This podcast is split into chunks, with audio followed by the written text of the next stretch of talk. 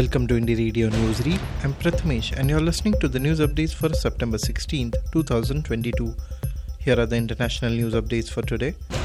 World Bank says global rate hikes could trigger 2023 recession.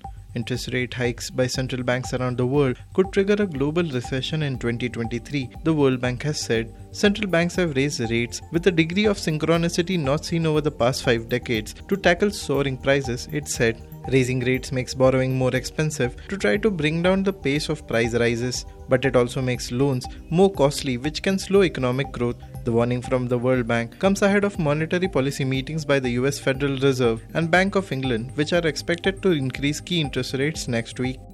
China delegation blocked from lying in proceedings in Westminster Hall. A Chinese government delegation has been banned from attending the lying in state of Queen Elizabeth II, according to parliamentary sources. Common Speaker Sir Lindsay Hoyle is understood to have refused a request for access over Chinese sanctions against five MPs and two peers. Queen Elizabeth will lie in state in Westminster Hall until she is buried on Monday. China says it is still considering whether to attend the funeral. A high ranking official from Beijing had been expected to be amongst the guests, but a Chinese Foreign Ministry spokeswoman said early on Friday that no decision had been made. Pakistan floods likely made worse by global warming, say researchers. Global warming is likely to have played a role in the devastating floods that hit Pakistan, say scientists. Researchers from the World Weather Attribution Group say climate change may have increased the intensity of rainfall. However, there are many uncertainties in the results, so the team were unable to quantify the scale of the impact. The scientists believe there's roughly a 1% chance of such an event happening in any coming year. In the two months since flooding began in Pakistan, tens of millions of people have been affected, with around 1500 dying because of the rising waters. The intensity of the downpours saw the river Indus burst its banks, while landslides and urban flash floods swamped many areas. Censure motion against Peru minister for alleged corruption. On Thursday, a motion of censure against the Minister of Transportation and Communications, Geiner Alvarado, was approved in the plenary of Congress with 94 votes in favor, 14 against, and 8 abstentions. The public prosecutor's office investigations show that Geiner Alvarado, Minister of Housing, Construction and Sanitation during 2021-22, was part of a mafia dedicated to the concession of public works to private companies in exchange for economic benefits. In addition, Alvarado has three other charges for alleged acts of corruption. Thus, the plenary of Congress said he is not qualified to exercise public office. Brazilians protest against the murder of indigenous leaders. On Thursday, nine indigenous groups from four Brazilian states gathered at the Three Powers Square in Brasilia to protest against the escalation of assassinations of their leaders. Previously on Tuesday, gunmen killed Victorino Sanchez, a 60 year old leader of the Guarani Kaiowa people, as he was getting into a car in the Amambai city in Mato Grosso do Sul. The Missionary Indigenous Council or CIMI confirmed that he was leading a process of recovering ancestral lands which were arbitrarily occupied by informal businessmen in an area where two other social leaders had already been assassinated. Almost 1300 violent invasions of indigenous territories were recorded in 2021. Now to the national news stories. PM Modi tells Vladimir Putin now is not an era of war. Indian Prime Minister Narendra Modi told the Russian president that now is not a time for war, with food, fertilizer, and fuel security among the major concerns of the world at present. India has not yet criticized Russia for its invasion of Ukraine. New Delhi has been pushing for resolution of the crisis through dialogue. Prime Minister Narendra Modi and Russian President Vladimir Putin on Friday held talks on the sidelines of the annual summit of the Shanghai Cooperation Organization or SCO. It is the first meeting between the two leaders after the Ukraine conflict broke out in February this year.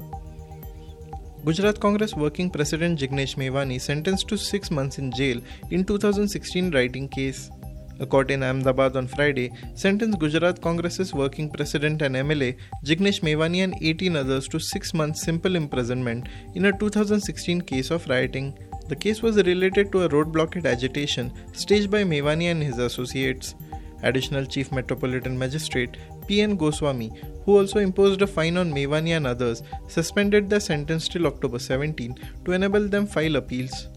The case was registered against Mevani and 19 others in 2016 for staging road blockade to press their demand that an under construction building of the Law Department of Gujarat University be named after Dr. B.R. Ambedkar. Supreme Court suggests web portal to assist Ukraine returned medical students.